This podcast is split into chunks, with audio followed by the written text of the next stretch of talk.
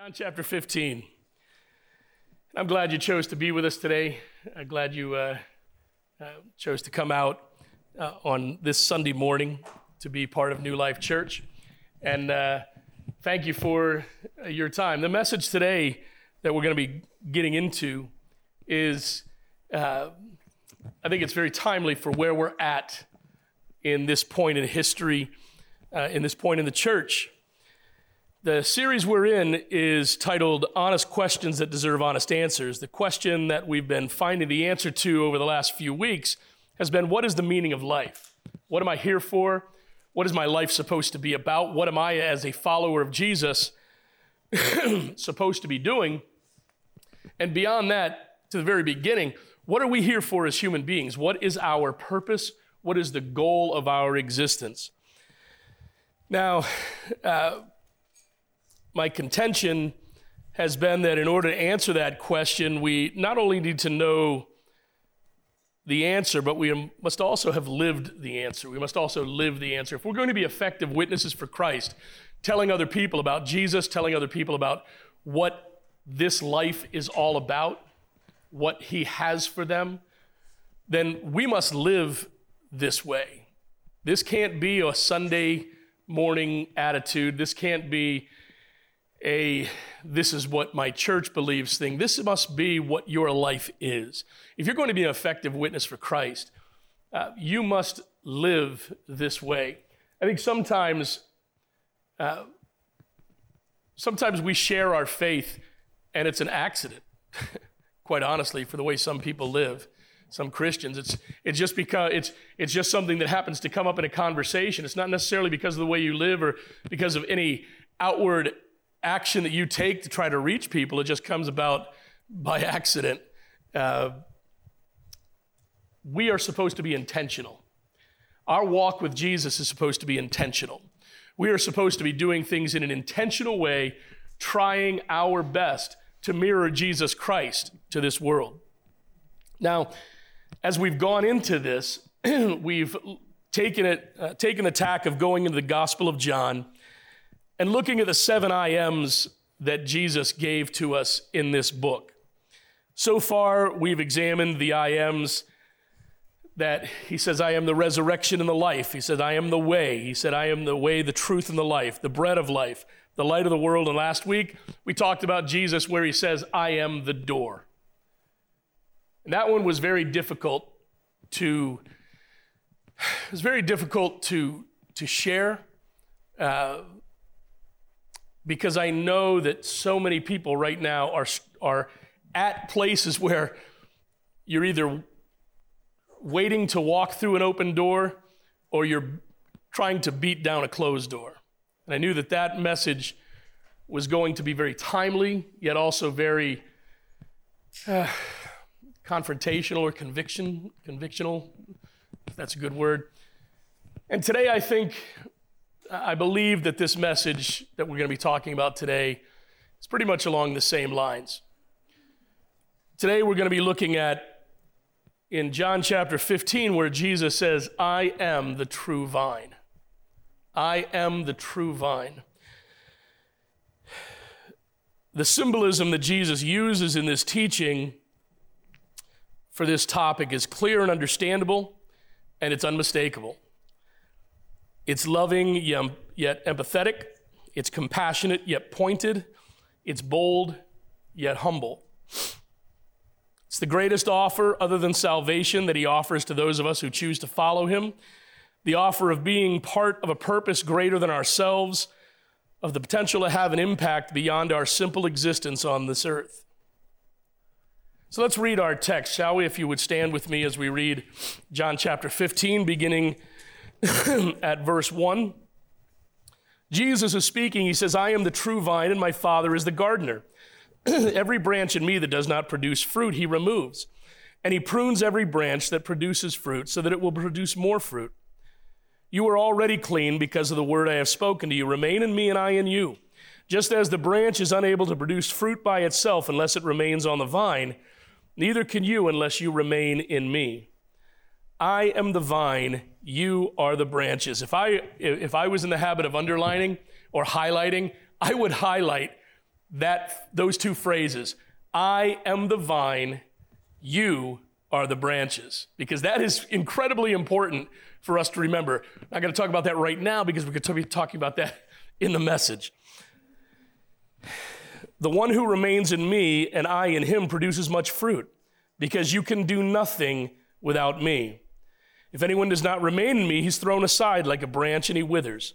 They gather them, throw them into the fire, and they are burned. If you remain in me and my words remain in you, ask whatever you want, and it will be done for you. My Father is glorified by this, that you produce much fruit and prove to be my disciples. Father, as we dig into your word this morning, as we dig into this truth, would you open up not just our minds, Father?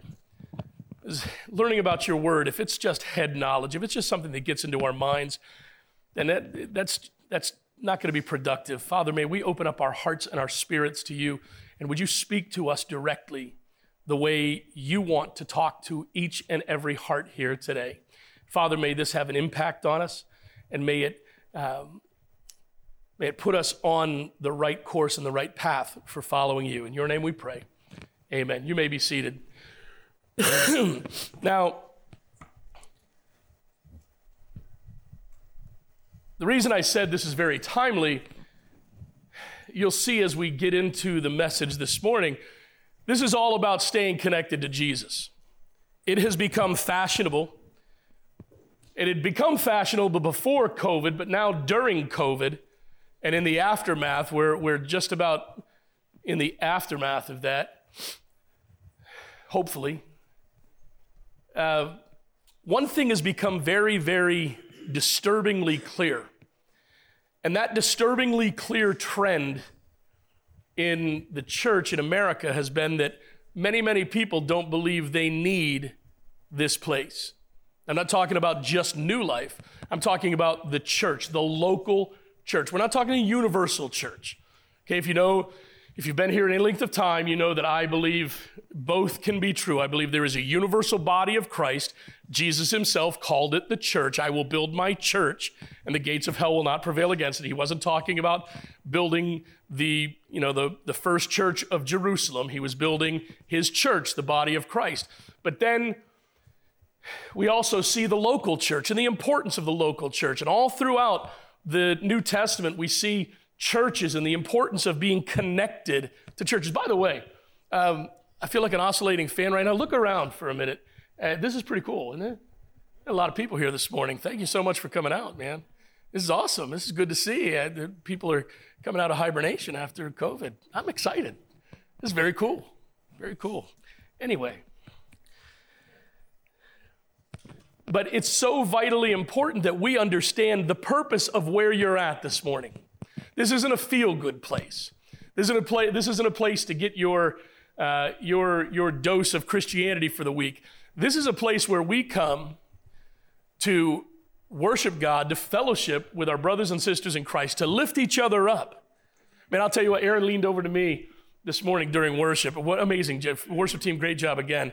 And uh, she said, "I love seeing the other side of the. I love hearing the other side of the auditorium sing," and that's over here. Those, uh, we have a lot of Spanish speakers over here, and uh, it was awesome. It was awesome. Great, great job. Great job uh, for leading. And I know that takes a little bit of getting used to, but that's who we are. We are a we're, we are a melting pot in this area, and it's time that we embrace that and really reach out and minister in that uh, in that community, in that mentality, with that open heart to everybody. But it's so important because right now we're seeing that it's fashionable to just walk away from church. The eighteen to twenty-four-year-old generation right now, the last survey I saw, I believe it's about sixty-seven percent are completely, totally disconnected from any kind of a church, period. They do it intentionally. You, maybe you've had friends, maybe family. Maybe you say this, I'm I'm more spiritual than I am religious, okay? Be very careful when you say that, because when you say I'm very spiritual, you better understand what you're talking about and how that's being referred to, okay? There are people out there that consider themselves spiritual who worship spirits, who worship Satan, who worship other gods other than Jesus Christ. The reason we have a church is so that we have a connecting point with the body of Christ, and we'll get into that in a minute. Now, when we accept Jesus Christ as our Savior, he doesn't just give us eternal life.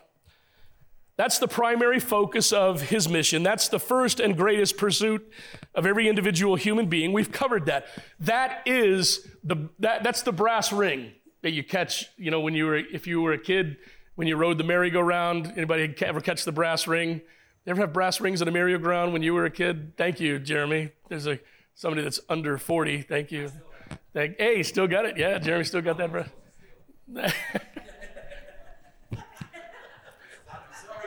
Conf- confession is confession is good for the soul. Yeah, yeah, yeah, yeah. But, but salvation, eternal life, man, that's the golden ticket, right? That is the main purpose of Jesus Christ coming down to earth. But if he wanted you, as, as the old preachers used to say, if he wants you, wanted you to be uh, saved and that's it, then once you accepted him as your Savior, you'd have gone right to heaven. He left you here, but he doesn't also, he also doesn't want you to be saved and satisfied, which is where a lot of Christians end themselves and, and, and end up being. They've accepted Christ as their Savior. Man, eternal, eternal life is guaranteed now. We believe, uh, we teach here that uh, we have eternal security, that once you accept Christ as your Savior, you truly ask him into your heart, take away your sins, give you the gift of eternal life. Man, you're saved for eternity. But there is a life to live beyond that decision. And Jesus says that I have a life for you beyond that decision. You aren't saved to simply be satisfied with what God has done for you. You're saved with a greater purpose in mind, a present purpose in mind, a mission to fulfill, a quest to follow, if you will. Stephen Curtis Chapman, I love, way back, he put out a... Uh, a uh, Uh, an album called The Great Adventure. One of, it's probably my favorite, one of my favorite Stephen Curtis Chapman's songs of all time. He wrote a song about the walk with Jesus as being a great adventure. And it is, if you look at it that way. Now, part of that purpose is to grow and become stronger in your faith so that you can become stronger in life, that you can become a stronger individual, better able to navigate the difficulties and perils of life and the challenges that we face. I'm gonna drop a bombshell on you. Life isn't easy. Life isn't easy. This isn't gumdrops and lollipops and roses and, and violets down the lane and skipping hand in hand. Me and Jesus, we're going down the road, my Lord and I, right? Man, life is tough. Life can be difficult. Life is filled with pitfalls. It's filled with downturns that challenge even the stoutest, stoutest of hearts and the strongest of wills. Jesus said in John ten ten that he not only came to give us life eternal, but to give us more powerful life while we are here on earth. He didn't die just to preserve our life. He died to provide a life of purpose for us if we're willing to follow him. How does he provide that life for you? Well, by giving you the opportunity to be connected to him. Just as we just read in John chapter ten, he provides that life for you by giving you the opportunity of staying connected to him. Now, let me just be clear, very clear. Your purpose has nothing to do with your eternal salvation. Okay? What you do, when you accept Jesus as your Savior, as I said, your eternity is secure.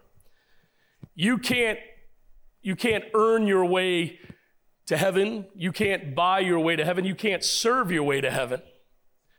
But the life that he offers you is a, is, is a way of living that gives value to your life and gives you the opportunity and the privilege of helping to build his kingdom, of helping to find, help, helping to allow other people who don't know Jesus find what you found, and then to help them grow in their faith and help them to become something more than they could be on their very own.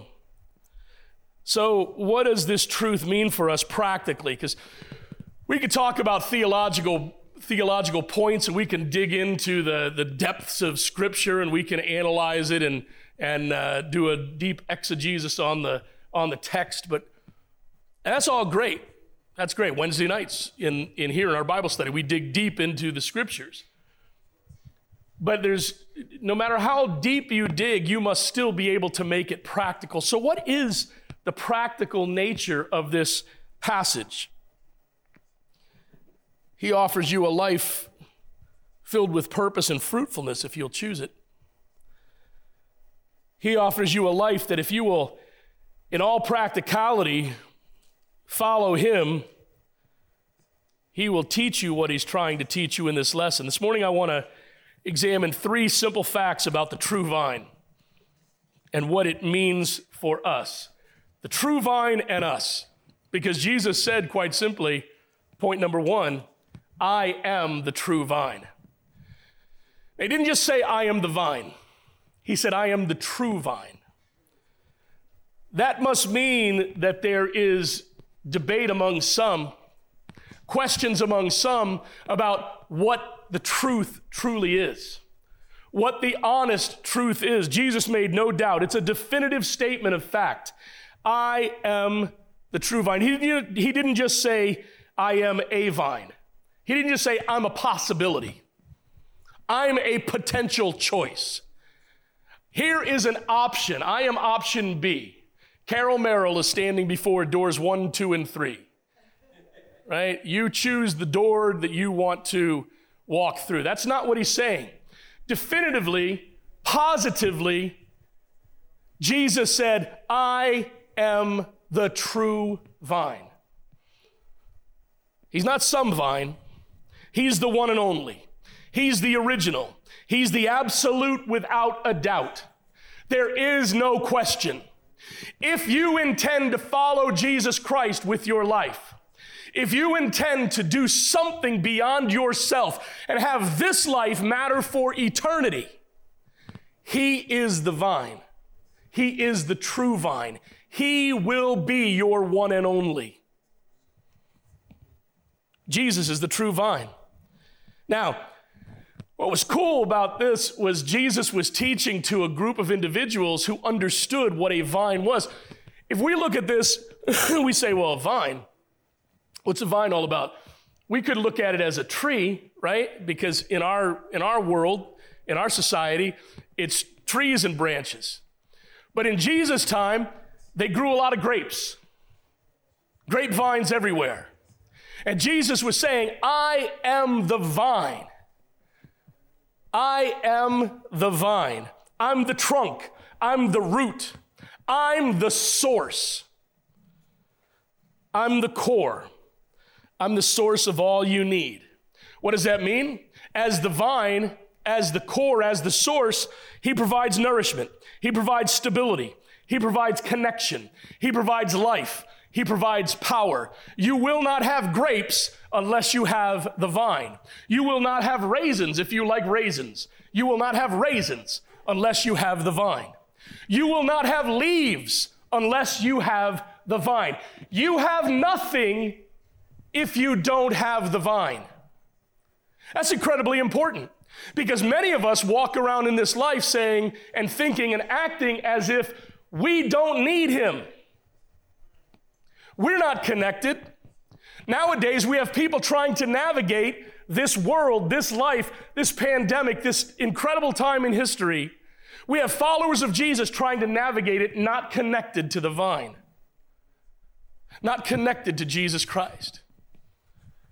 We are being intimidated as Christians and shamed into saying, well, it's all about science. Listen, I believe in science, man. Listen, it's possible to be a follower of Jesus and believe in science. We have people in the medical profession in this church. We have, ner- we have a nurse in this church. We might have more than one nurse. I don't know. Listen, I believe in, in science. I believe in it. I'm held together. I'm a science project. No doubt. I believe in it. But I believe in it from a different vantage point and a different viewpoint than most of those out there believe in it. They try to, to use science to disprove God. I believe with all my heart that science proves God. I believe because of what the facts of the matter out there right now, I mean, come on. Seriously, seriously, we live in the most beautiful area of the world in the in in the months of September, October, and can you believe tomorrow is November?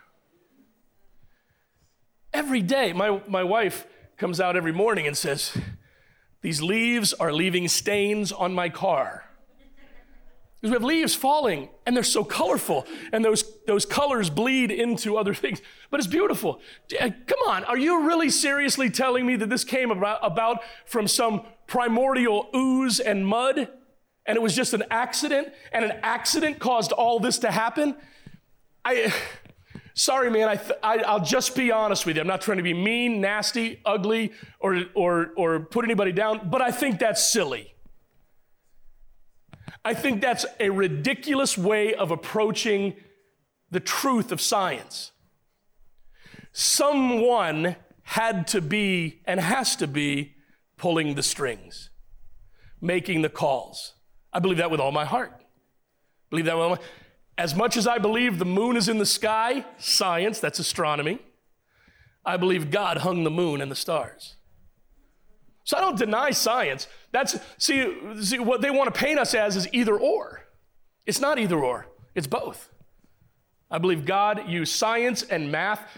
Tear, tear apart this world, man.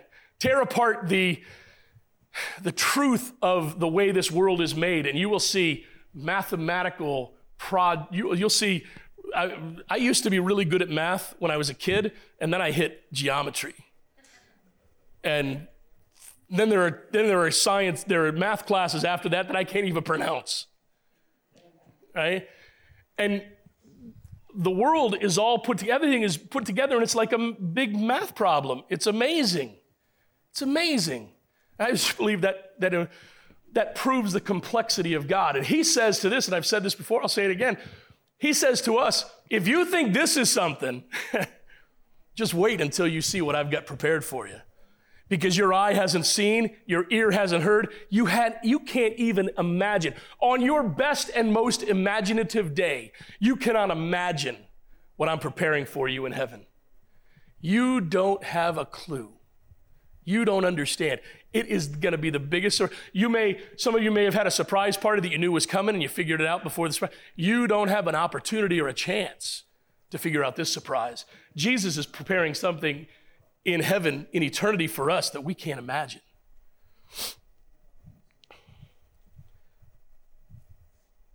He's the vine. If we disconnect from him, we will fail. If we disconnect from the vine as followers of Jesus Christ, we will fail.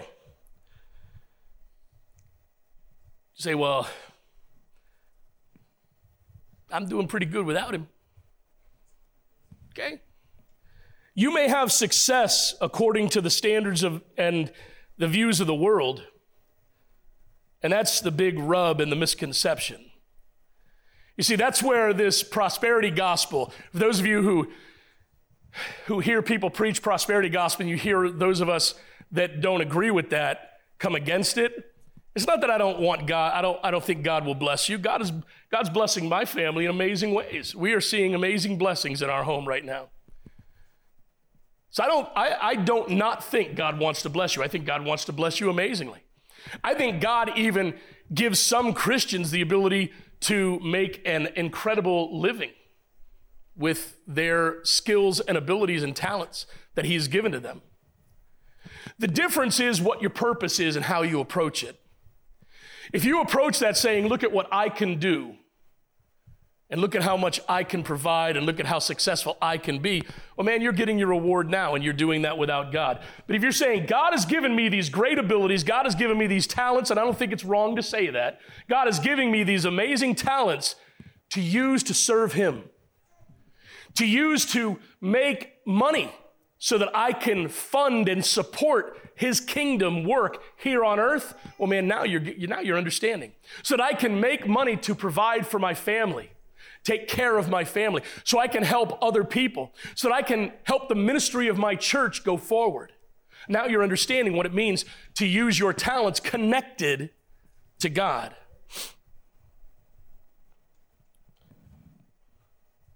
He says to deny the world equates to success with God. He says to deny ourselves, to deny the world, our plans and our success, and follow the true path and life that he has for us. That's success in God's economy. You see, success is the denial of our own ways. Success is the, de- the denial of our own desires, giving them up for his, giving them up to follow him. Saying that my goal is to love my family, to love my friends, to provide, to take care of them, all so that I can be a better servant of Jesus Christ. I do what I do. It's, it, it's not that you change what you do, it's, cha- it's you change the why. I don't do it just so that I can be lifted up as Father of the Year or Mother of the Year. I do it so that I can please Jesus Christ and have his blessing and favor on my life. He is the true vine. The second fact that we see is this: we are the branches. Okay? We are the branches. What does that exclude? The vine. We're not the vine. We are the branches. Jesus is saying very simply to us, hey, know your role. Know your place. Understand your part in this matter. Understand where you fit in. I'm the true vine. You are the branches. This is also a definitive statement. There's no question. There's no equivocation. There's no room for debate. Jesus has made it very clear, very distinctive, and very definitive in both of these statements. He's the vine, we are the branches. Those are our jobs. Those are our classifications. That is how he has defined it. To put it in a few other ways, we are the servant, he is the master. We are the student, he is the teacher. We are the dependent. He is the guardian. We are the follower. He is the leader. Listen, can I just share this with you? If you can't follow, then you'll never be a good leader. Oh, you may be put in a position of leadership. You may have positions of leadership in your life, but you'll never be a good one if you can't follow. If you can't follow someone who has who has been placed in authority over you, who has the authority over you. See, that's just a picture of your walk with Jesus Christ. He wants you to be able to follow others so that you can follow him. Here are some important facts about life with Jesus that we must accept and admit. When it comes to staying connected to the vine, as the branches connected to the vine, we were not created to be self-sufficient. Listen, Christian, you were not created to be self-sufficient. You were not created to be a lone wolf. You were not created to be on your own. Our purpose and our effect and our effectiveness are found in our connection to him. You weren't created to be self-sufficient. And once you were saved, when he left you here with a mission and with a purpose and with a calling, it wasn't to be the star of the show. It wasn't to be self-sufficient. It was to be effectively connected to him and fruitful in his call. Second Corinthians chapter three, verse five says, it is not that we are competent in ourselves to claim anything is coming from ourselves, but our adequacy, our adequacy is from God. The reason we have value, the reason we have purpose, the reason we can add to the con- to the conversation, the reason we can add to the ministry, the reason we can do something of value for the kingdom of God is because he's our adequacy. He gives us what we need. He is our all in all. He is our source. Second Corinthians chapter nine, verse eight says, and God is able to make every glo- every grace overflow to you, so that in every way, always having everything you need, you may excel in every good work. He doesn't say you were created with every every grace. He didn't say, listen, just go to college and now you've got all you need. He said, I can give you everything you need. Not only can I give you, I can overflow you in the graces that you need, in the gifts and talents and abilities that you need, in the compassion. How many of you, I won't ask you to raise your hands, how many of you find it hard to have compassion on people? You, have, you, you have, find it hard to have compassion on people who do, who do stuff, I, I don't want to say that, that's harsh, but who do things that are not, not the most intelligent or efficient way of accomplishing things in life. Okay, thank you, thank you. They do things that are a little bit, they're a little bit not quite right, okay? It's tough sometimes to have compassion on people that that dig their own grave and then don't want to see that and then don't want to accept that. But that's exactly what we're called to do. Don't you realize that? We are called to love the unlovely. We're called to help the helpless. We're called to have compassion on those who don't deserve it. Why? Because you didn't deserve it in the first place. Man, you didn't deserve what Jesus did for you. I didn't deserve what Jesus did for me. Seriously, I can look back over my life. Aaron and I have conversations about this. On times we take drives, we have conversations, and I say, you know, I know I'm paying the price now in my life for stupid things I did when I was a kid. Seriously. I've got a, I've got another big surgery coming up in February and March to replace another hip. Listen, this whole thing started by being stupid, all right? By running from God. Try to run from God says, okay, you try to run from me, I'll take your legs. Okay. All right. Okay. Try to run from me, I'll make you trip. Oh, I'll make you pull a muscle around first base and somebody will tag you out. God's not mocked. God's not mocked, man. What you sow, what you plant, that's what you're going to harvest. And God says to us, listen, I have all of this for you.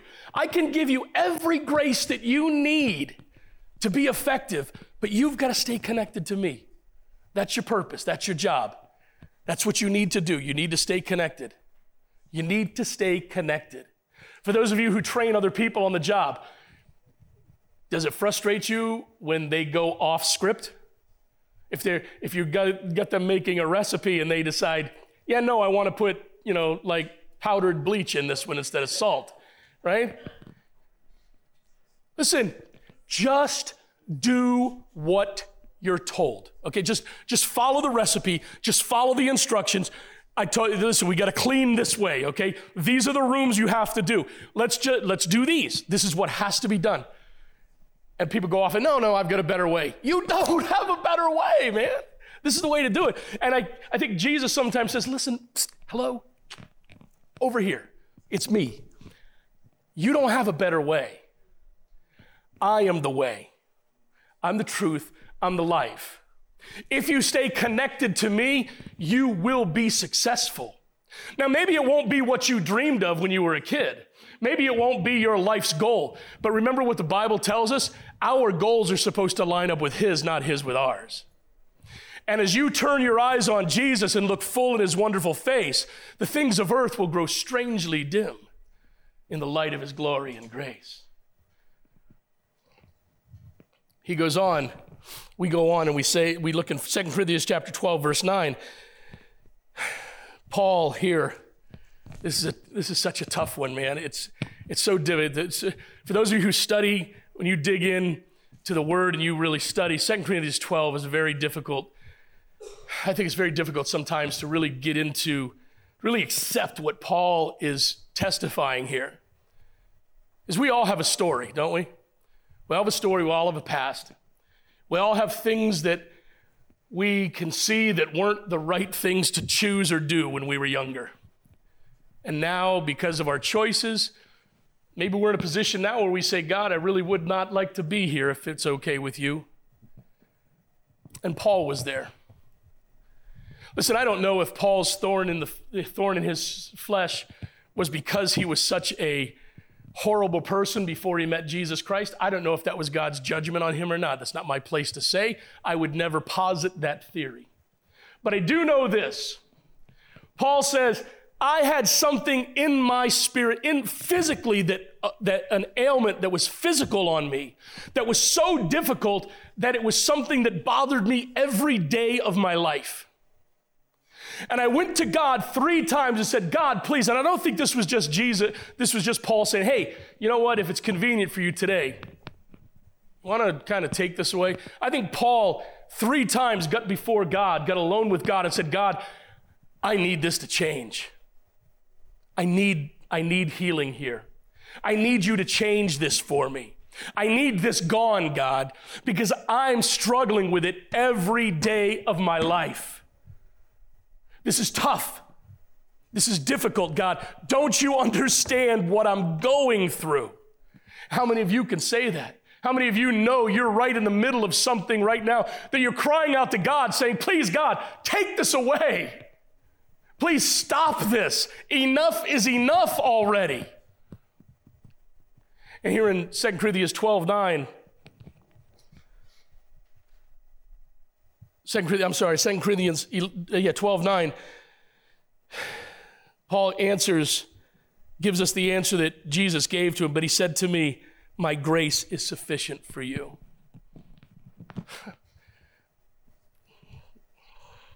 Sorry, man, that's not the answer I'm looking for. Just not, God. Sorry. That's what you're going to give me? That's, that's how you're going to handle this, God? Really? Wait a minute. You're the God of all goodness. You're the God of healing. We, we sing about you on Sunday mornings. I believe you're my healer. I believe this. I believe that. Listen, I listened to a guy on the internet and he said, God wants you to be healthy and God doesn't want you to be sick and this and that and the other. So God, that's a, well, you need to reassess, God. You need to reassess and you need to come back to me with a better answer. That's the way some of us treat him, don't we? You know, God, you don't know what you're talking about because I know what's best for me. That's the way some of us treat him. When he tells us, you need to be connected to me. You need to learn from me. You need to, you know, and we're going to get into this in just a minute. The big surprise here at the end. You know what mean? You know what staying connected to Jesus as a Christian means? Psst. It means being faithful to church. Whoops, I let the cat out of the bag. That wasn't good. He says, my grace is sufficient for you. Why?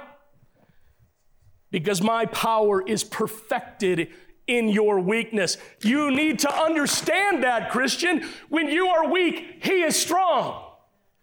When you are low, he is high. When you are at your very most empty, he is overflowing your life with grace. He is overflowing your life with opportunity. When you see a closed door, he just says, turn around, I've got an open door. Nobody can open that one except me, and nobody can close this one except me. Follow me and stay connected to me, because my strength is perfected in your weakness. Paul understood that. He said, therefore, I will most gladly boast all the more about my weakness so that Christ's power may reside in me. I don't have to like it, but I have to accept it. And as I accept it, and as I stay connected to it, and as I go down the road with him, walking his path and not my own, as he leads me beside the still waters, as he prepares a table in the presence of my enemies, he shows me the reason. He explains to me why things had to be this way. And sometimes we don't find the answer. And he says, you will someday. Can't, can't you just get into waiting for that someday? When all will be revealed? Not only were we not created to be self-sufficient, we get our life from the vine. Our very existence is because of Jesus. John one three says, all things were created through him, and apart from him has nothing uh, been created that has been created. Not only do we get our life from the vine, we get our nourishment from the vine. Philippians four nineteen, my God shall supply all your needs according to his riches in Christ Jesus. We get our power from the vine.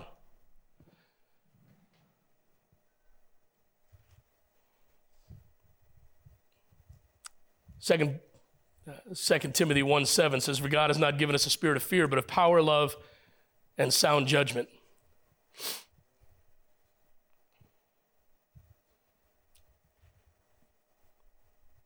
You produce fruit because of the vine. Understand that. It's not you. It's not you. I just do so much. Just do so much. They're privileged to have me. They don't realize the blessing I am in their lives. Someday they will.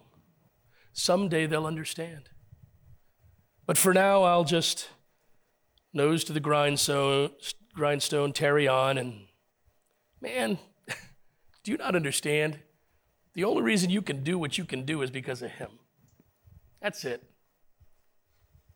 So thank thank your, your loving Jesus that you can get up every morning, breathe breath, and serve him and do what he's called you to do. So, hey, listen, some people have been called to make worldwide impacts, but not everybody can be Billy Graham. Not everybody can be T D Jakes. Not everybody can be Rick Warren. Not everybody can be Luis Palau. But you can be who God has called you to be through his power, through his grace, and by staying connected to him.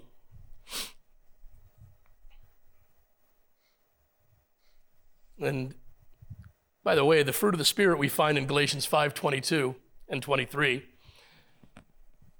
Love, joy, peace, patience, kindness, patience, kindness, patience, kindness. Patience, oh, the needle got stuck, sorry. Goodness, faithfulness, gentleness, and, gentleness, and self-control. I love the end of that. If you study that out, the end of that passage says the law is not against such things. What, there, what, that, what that last phrase means is that there is no limit to how much of this fruit you can produce. There is no limit. There is no cap. When it comes to producing the fruit of the Spirit, God says, I haven't put a limit on you. As much as you will follow and serve, and as much as you will open yourself up and ready yourself and make yourself available, I will give you the opportunity to produce love, joy, peace, long-suffering, gentleness, goodness, faith, and self-control. That brings us to the third point. Unless we stay connected to the vine, we are useless to the kingdom of God. Now, that sounds harsh.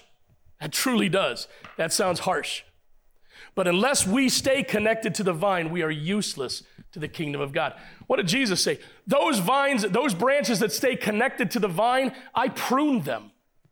I cut away the suckers. I cut away the dead parts so that it will produce more fruit.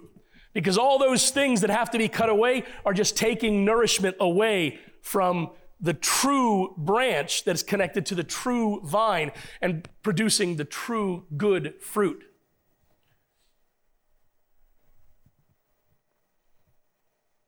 But he says, if you don't stay connected, you're like a branch that many of you in your yards today have hanging around, right? Got those branches that the storms of the last last week or so have left behind. Listen, if you leave them there, not, they're not going to magically sprout another tree, right? They're dead. They're not go, They're not doing anything. Unless you pick them up and move them, chop them up, burn them in your fireplace, whatever it is you choose to do to them, they're not doing anything anymore. They're dead. And that's how Jesus describes us, for those of us who don't stay connected to him as followers of his. You're a dead branch just thrown away and worthless. That may sound harsh, but that is truth. In fact, he says, without me, you can do nothing. Doesn't say without me, you'll be subpar. Without me, you'll, yeah, you'll be fifty-fifty. No, no, no, no, no. Without me, as a follower of Christ for the kingdom of God, you'll do nothing. Nothing of value at all. If a branch stays connected to the vine, it will produce healthy fruit. But if a branch disconnects from the vine, it will wilt and become unfruitful and unprofitable. What does that mean? That means we must be in His Word. We've got to be in the Word of God. We've got to be reading the Word of God. Nowadays, if you have a smartphone, you can have the Bible with you all the time. I, I'm on the sub list at the high school, and listen, I had to sub for Spanish four this week. Spanish four, Elvin. I can't even follow you when you're singing up there, right? I'm subbing Spanish four. Now, fortunately, everything's on Google Classroom for them now. And I say, I take the attendance, I say your assignment's on Google Classroom. If you want to order for Taco Bell, come and talk to me. Other than that, I got no answers for you. And I use that time, it's, I'm privileged to have that time where I can take my computer and my Bible and I can study while I'm doing something, while I'm filling in as a sub for the school. I'm doing my best to take advantage of my time to stay connected to the Word. If I can't, if, if I'm somewhere else and I can't bring my Bible, I have my phone and I have the Bible app on my phone and I can read it. If I'm driving and I want to listen to the Word of God, I'll put it on, uh, connected to the stereo, and I'll listen to it. Man, you can stay connect. You can read the Word of God now just about any time, any place, anywhere if you have a smartphone or if you carry a Bible with you. We need to understand how vitally important it is for us to stay connected to His Word. If you don't listen for, uh, if you don't read His words, you don't know what He's saying. If you don't read His Word, you don't know what He's saying. You don't understand how things are going. You won't be able to give answers to people. That's what this whole series is about, right? Being able to give answers. You won't be able to give answers to people if you don't, if you don't stay in His Word. You must pursue Him in prayer. That's staying connected to the vine. Pursue Him in prayer. If you don't listen for His voice, you won't hear Him.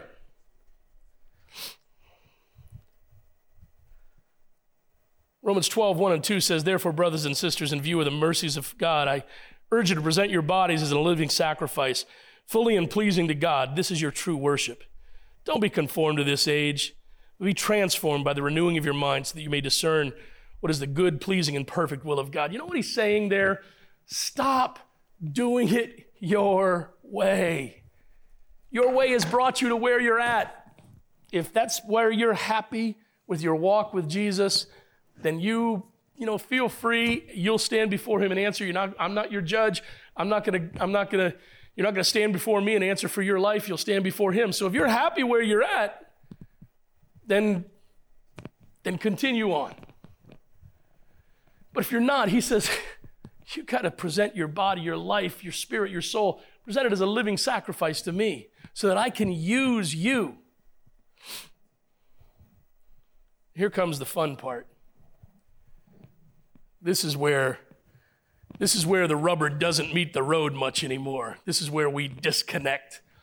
Because whether you like it or not, whether you want to admit it or not, whether it's in your theological perspective or not, if it's not, by the way, you're absolutely wrong, and we can have that debate. The human connecting point to the vine is the church. The human connecting point to the vine, Jesus Christ, is the church. Well, I just don't agree with you. Okay, well, let me make my case. I think this is going to be up on the screen. Being part of a church isn't a duty or responsibility. It's an opportunity. It's the chance to connect with people who are on the same path as you, to minister to the hurting and those in need, and to be ministered to when you need a hand, to grow with other pilgrims who are making their way through life. Being part of a church is the greatest privilege that a follower of Jesus has because it is where Jesus promised that He would do His greatest work in and through us. That is my statement about being connected to a church. That's why it's so important to be connected to a church. Jesus doesn't promise to bless your ministry on your own.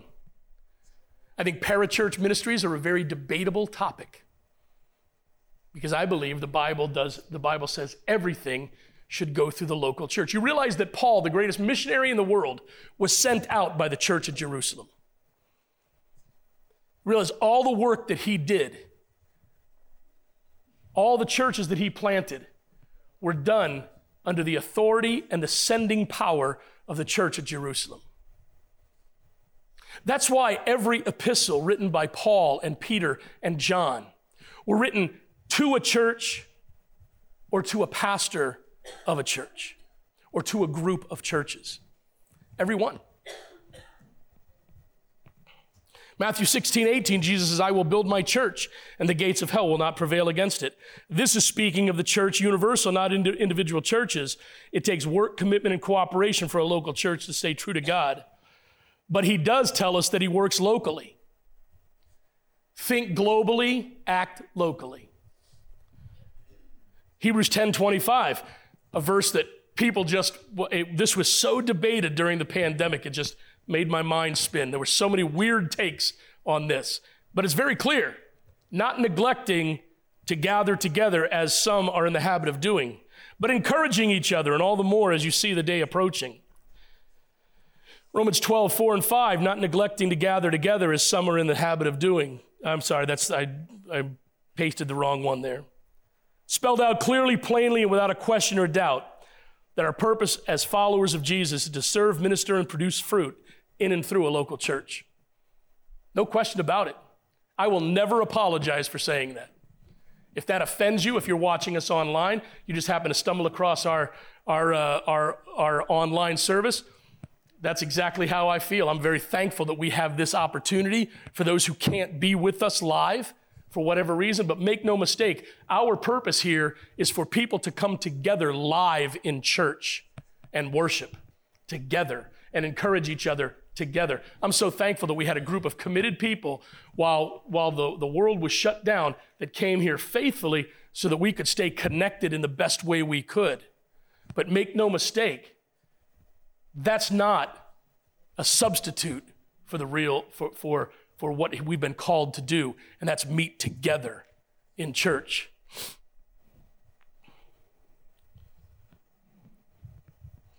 Second Corinthians twelve, twelve. For just as the body is one and has many parts, and all the parts of that body, though many, are one body, so also is Christ. Colossians one, twenty-four. Now I rejoice in my sufferings for you, and I am compel- uh, completing in the flesh what is lacking in Christ's affi- uh, afflictions for his body, that is the church. Ephesians two, nineteen through twenty-two. So then you are no longer foreigners and strangers, but fellow citizens with the saints and members of God's household, built on the foundation of the apostles and the prophets, with Christ himself as the cornerstone. In him the whole building, being put together, grows into a holy temple in the Lord, in whom you are also being built together for God's dwelling in the Spirit. Ephesians four, fifteen and sixteen. But speaking the truth in love, let us grow in every way into him who is the head, Christ. For him the whole body, fitted and knit together by every supporting ligament, promotes, promotes the growth of the body for building itself up in love by the proper working of, working of each individual part. First Corinthians twelve, twenty-five and twenty-six, so that there would be no division in the body, but that the members, so if you've been read, if you've been hearing me say these verses and quote these verses and say, well, Pastor John, that could be construed as universal church, as the body of Christ, all, you know, we're all supposed to be in this, this global thing and blah, blah, blah. Okay. If, if you're going to be contrary and just try to find holes in the arguments, remember, Scripture proves Scripture. Scripture validates Scripture. Scripture works together. You cannot make a point off one Scripture. And you can't make a point off blurbs. I know we live in the day and age of the uh, the soundbite, but the Bible isn't soundbites. The Bible is sound teaching from the Word of God, from the from the mouth of God, from the heart of God. This is, Jesus Christ came to earth. He said, "I am the living Word of God. Now I've given you the Word to live." Look at what he says here, First Corinthians twelve, twenty-five and twenty-six. So that there would be no division in the body, but that the members would have the same concern for each other. See, if you're thinking that this is all global, you're missing the point. Because what Paul is writing to the Corinthian believers here, the Corinthian church, is, folks, you've got to care about each other. You've got to be concerned about each other. You've got to reach out. Listen, you could say, well, well, nobody reached out to me. Well, are you around? Can I just say, can I tell you this, man? There's a lot of people in this community I haven't reached out to. You know why? I don't know them. I'm trying. I'm trying to get to know them. I'm trying to get, I'm trying to meet as many people as possible. That's why my wife and I are, are doing what we're doing. I'm, I'm working. Listen, you can think it's all about money. You can think about whatever you want. This is all about me trying to do ministry for this church and build this church by working. I work, I work five days a week at the high school so that I can make connections with people, so I can reach people, so I can try to help bring Jesus to them. I haven't reached everybody. Unless you're connected to the church, it's very hard for us to reach out and connect with you. It's easy to sit back with a slingshot and take shots at the church. What's difficult is for you to reach out when you're in need. What's difficult is to, for you to stay connected to us. We provided all kinds of opportunities through the pandemic to stay connected. We were online almost every night, right? Almost every night we were putting something out online, trying to stay connected. When we had the outbreak of COVID in the church, we were all, we were all meeting together every night online, trying to stay connected, make sure everybody was okay. But listen, if you're not making an attempt to stay connected with us, don't bag on me because I'm not connected to you. It's not a one-way street. You have got to stay connected to the vine.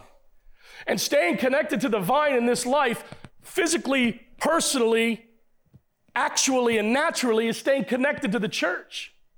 You've got to stay connected to the church. There's a reason why.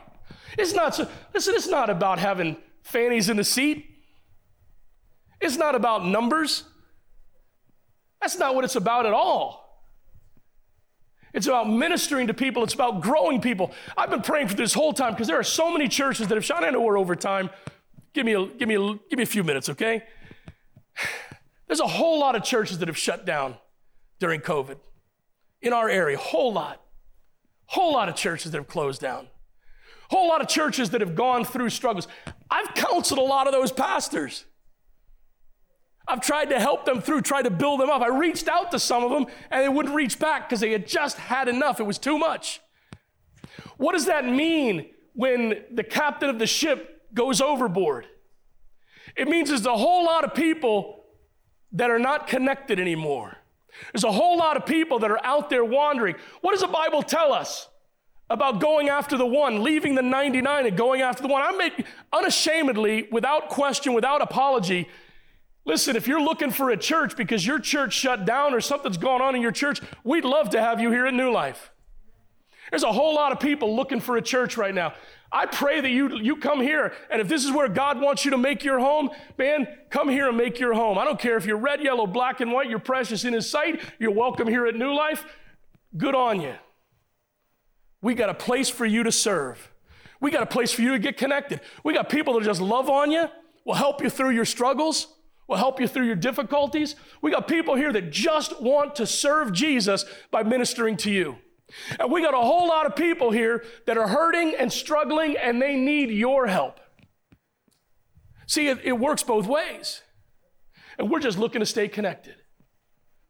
But we can't do that if you don't make that move to stay connected with, with Him. Back to First Corinthians twelve, twenty-five and twenty-six, so that there would be no division in the body, for that the members would have the same, cons- but that the members would have the same concern for each other. So if one suffers, all the members suffer with it. If one member is honored, all the members rejoice with it. Man, this was so true of this past summer, wasn't it? I think one of the most touching, one of the most heart-tugging, one of the most personal memorial services and farewell celebrations I've ever been to was what we gave Vicki Colwell this past summer, our dear sister who was only here for a few years, but affected so many lives so deeply, especially m- many of you younger families, many of you younger moms. She really, Vicki was like a, a mother to you. She's like a grandmother to so many of you. And I know it's so difficult, so difficult to accept the passing of someone. like that who means so much to you. But that's what we're here for. We're here to help you out. And now there may be a gap in your life. There may be a space in your life that needs to be filled. Do you know that God has somebody to fill that space in your life? It may be that now it's your turn to be that mentor. That the lessons that Vicki taught you, the, the impact she had in your life, it's now your responsibility to have that impact in the lives of others. Let me tell you something. You'll never have that impact for Christ unless you stay in church. You'll never have that impact on the lives of others unless you stay connected to the vine. Oh, you may be the, the East Coast distributor of life coaching, but you'll never make the impact for Jesus Christ unless you stay connected to him and stay connected to your church. Unapologetically, man, I make that, that, that statement and that plea. Be reconciled to God. Be connected with him. Listen, folks, this life is a challenge. There's no doubt about it, man. This life is tough, and we have been through it. I've never, uh, I've never seen a town so divided and so angry with each other as East Long Meadow is right now over masks. And just wait, man, because they're taking a vote on Tuesday night probably to get rid of them. Look out, man. It's going to be warfare in this town. Seriously. It's going to be ugly. People are just, I mean, they're, you know, I, I, you know they, they said that kids now, five to eleven, they can get, the vaccine is just about approved. And stupid me, Melvin, I have an idea. Remember when we were kids? Melvin and I are about the same age. Remember when we were kids, those of you from our generation, You, they marched you down in school to the to the, the health office, and they gave you shots, and we all got shots together. Like, great. And they didn't even give you a lollipop afterwards, man. And I'm like, I'm in that generation where they give you the, the they had the gun. Oh, that's intimidating. Here I'm a kindergartner walking up, and there's this, you know, this mature adult with a gun in their hand. Like, what? And of course, always the, the knucklehead kid that goes before you is the one that flinches, and it shoots all the way down his arm, and it cuts his arm. Kids are just passing out. I, I put that on the forum. I'm like, man, you know what? It would be great if they just had it had it at the school where all the kids could. Uh, it was like I asked for the resurrection of Osama bin Laden. I'm sorry. People have... People have pediatricians. Okay? Just, just a suggestion. I just, you know what? I'm just gonna back out now. It's difficult to navigate life right now as a human. But if we will look beyond the clouds and we'll look beyond the fog and we'll listen beyond the noise, we'll hear the voice of our Savior calling the sheep. And he says, I am the gate. I'm the door, and I'm the vine. And if you stay connected to me, yeah, the storm may rage all around you. It may get crazy. It may get out of control. But I am your peace, I'm your comfort, and I am your source. And I'll lead you exactly where you need to go, and you will be fruitful for me. And I will be glorified. And the and I think the greatest part of that is other people will come to know Jesus because you stayed connected to the vine. Let's pray. Father, we thank you so much for the privilege of being here. I thank you for the indulgence of this crowd this morning, Lord, willing to stay a little longer to hear a message. Lord, it's a, it's a very difficult time here uh, in this world. You know that, Father. You know everything that's going on. And it's becoming fashionable to walk away, to make an argument why church isn't important. But Lord, you tell us very clearly that we must stay connected to the vine. And may our desire personally in our lives, individually, as married couples, as families, may our desire be to keep ourselves and our homes connected to you. May we run our homes and may we build our marriages on the truths that you provide for us. May we build our lives, those of us who are single, God, may we build our lives on you, on your truths. Father, may we go beyond ourselves and stay connected to you by staying connected to our church. Lord, I pray for those who are looking, those who are watching us, those who will see this throughout the week, will listen to it throughout the week, those maybe here who are looking, God, would you give them peace and direction about where you want them to be? If New Life is home, then may New Life be home. And if somewhere else, God, lead them there. But Father, may we understand the incredible importance of staying connected to you, both in our personal lives and in our ministry lives. As we go from this place, Lord, thank you so much for stopping the rain. Thank you for the beautiful sun out there. I know we don't have a lot of days left for pleasant weather. Um, we do live in New England, after all. I pray that we will enjoy it. Pray that you'll keep us safe. And may you take us out of this place as worshipers, as servants. Show us the open doors. Give us the courage and the love to accept the closed doors. And may our goal be to stay connected to you. In your name we pray. Amen.